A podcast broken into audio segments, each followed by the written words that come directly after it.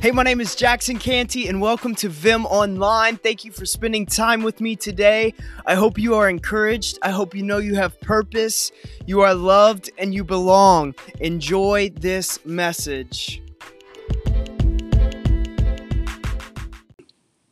Welcome to the very first episode ever.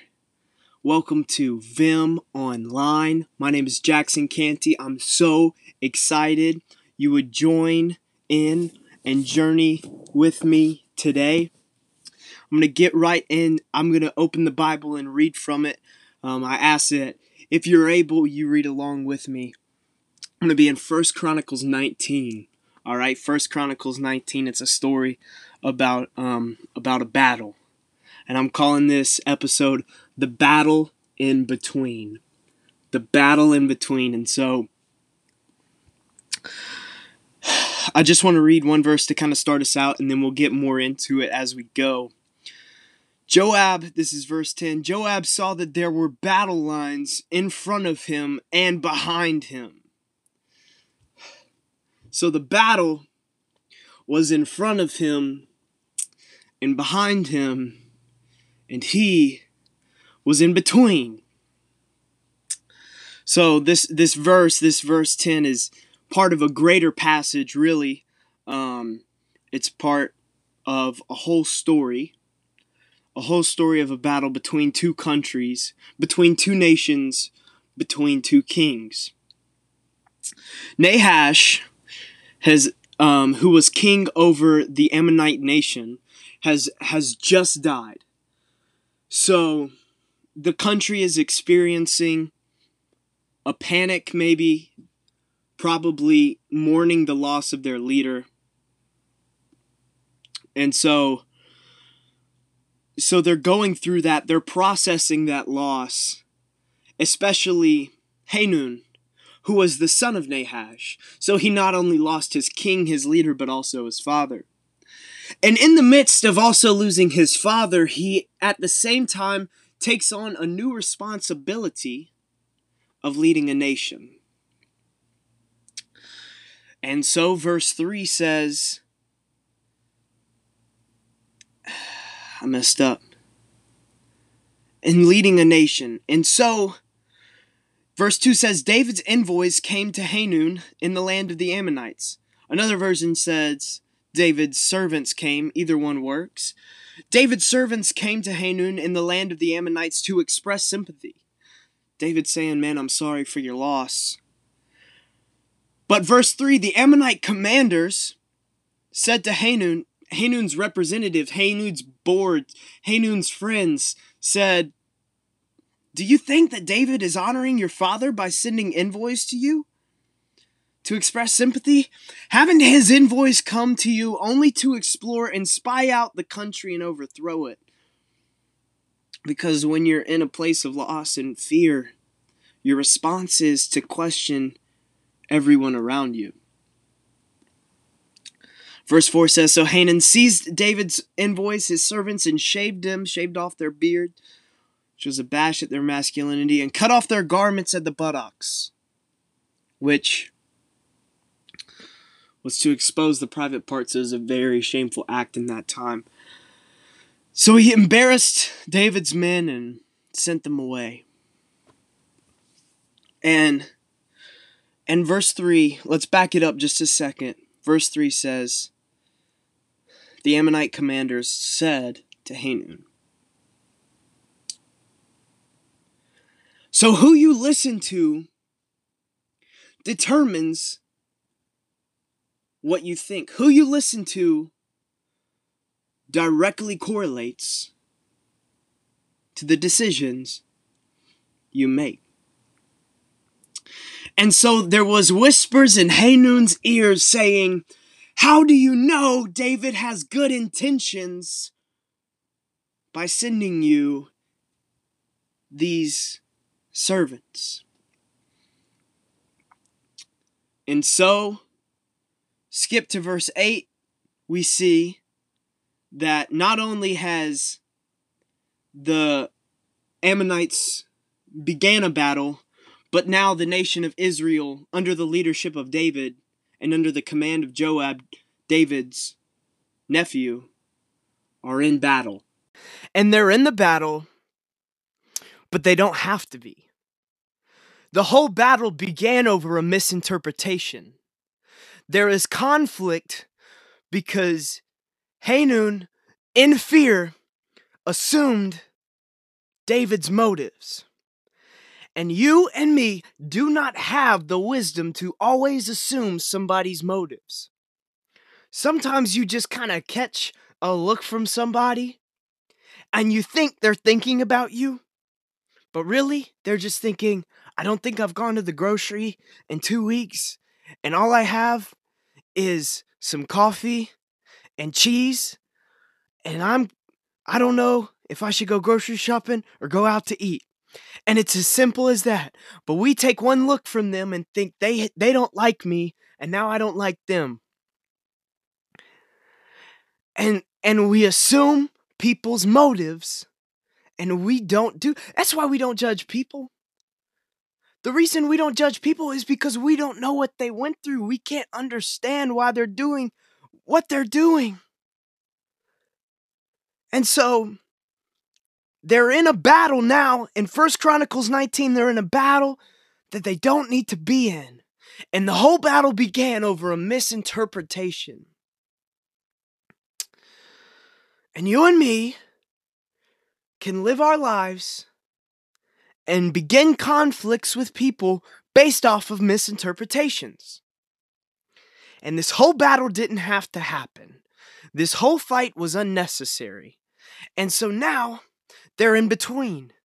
They're in between a conflict of two nations, and it's the battle in between.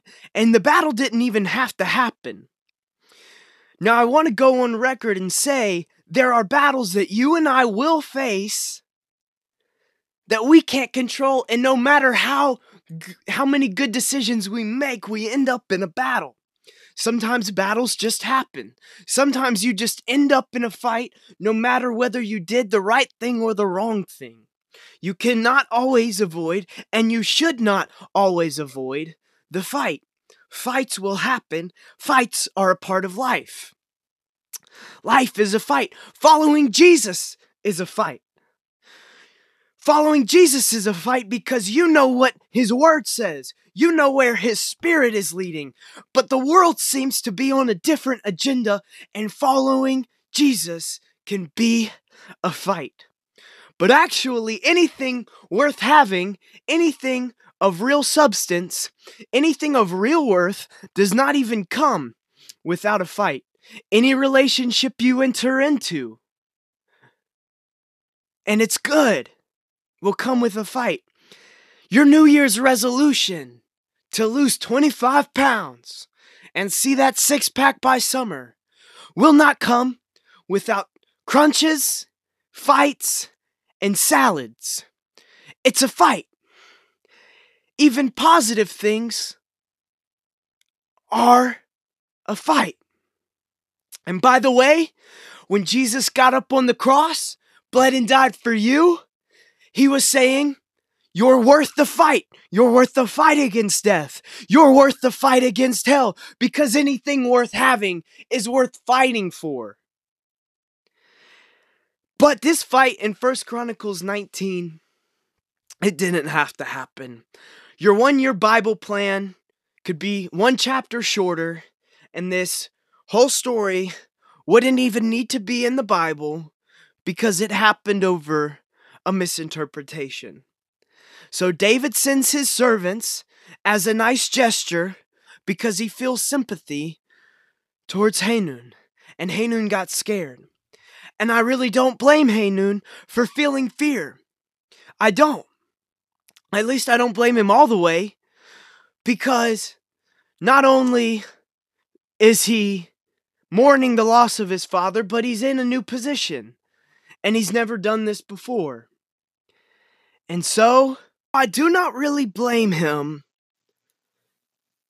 because I understand. And so, what happens is he makes a decision.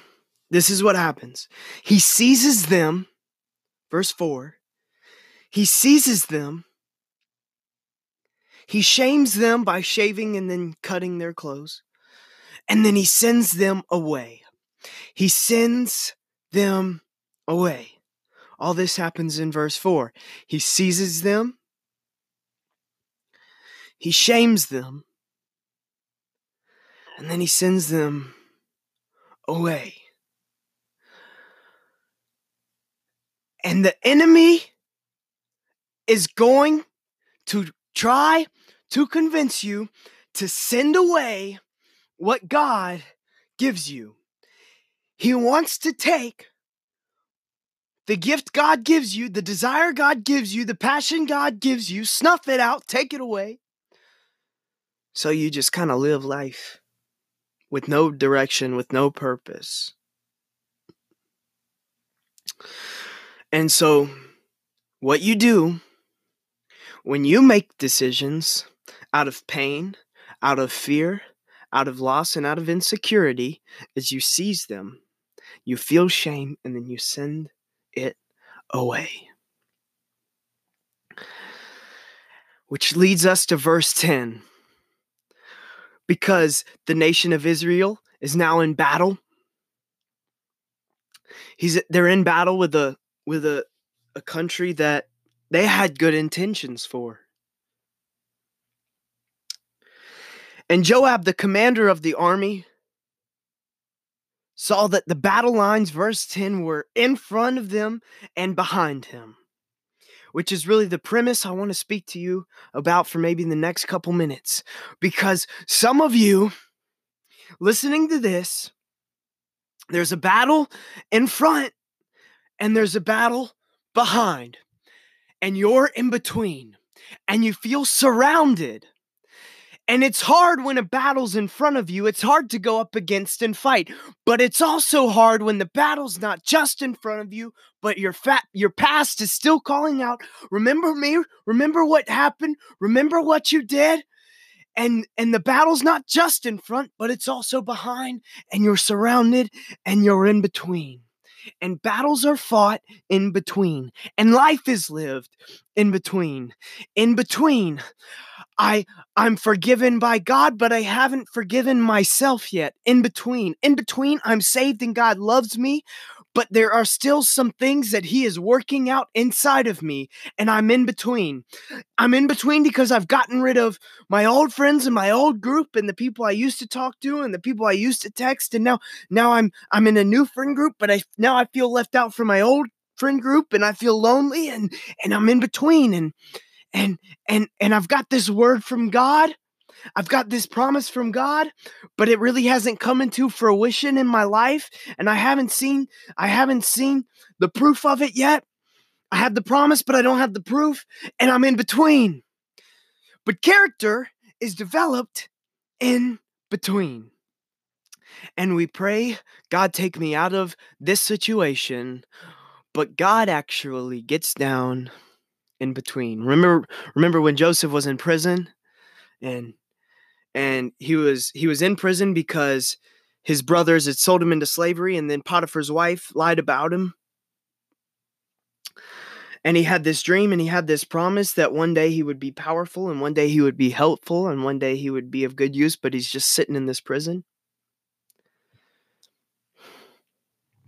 And he's in between.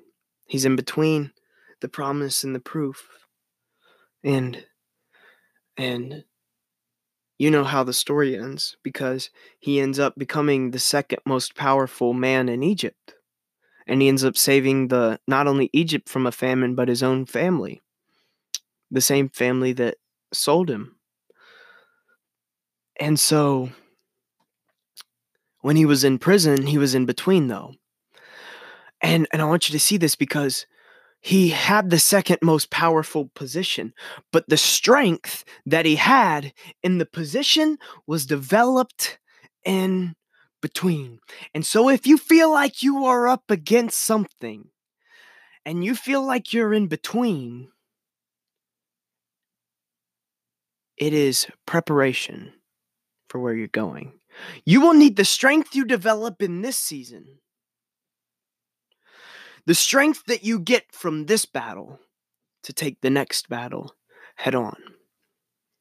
And strength is a result of faithfulness in between.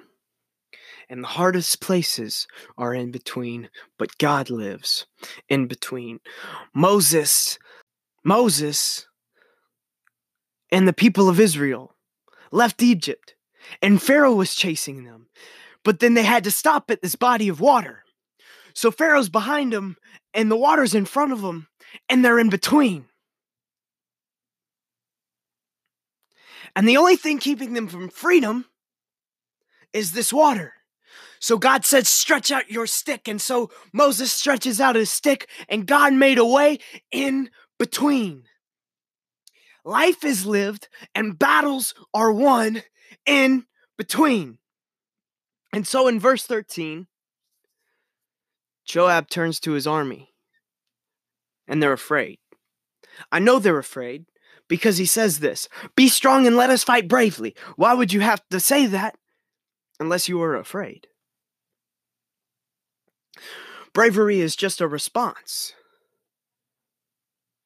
It's the response to fear. We all have fear. If you don't have fear, you have like a neurological issue. We all experience fear. But bravery is standing up to fear and saying, I'm going to move forward in uncertainty, in fear. I'm going to press on. I press towards the mark set before me and fight. And he said, So these are the words, and let us fight bravely. Let us fight. Let us fight. Notice he did not try to escape his battle. Not because he wasn't scared, he was scared.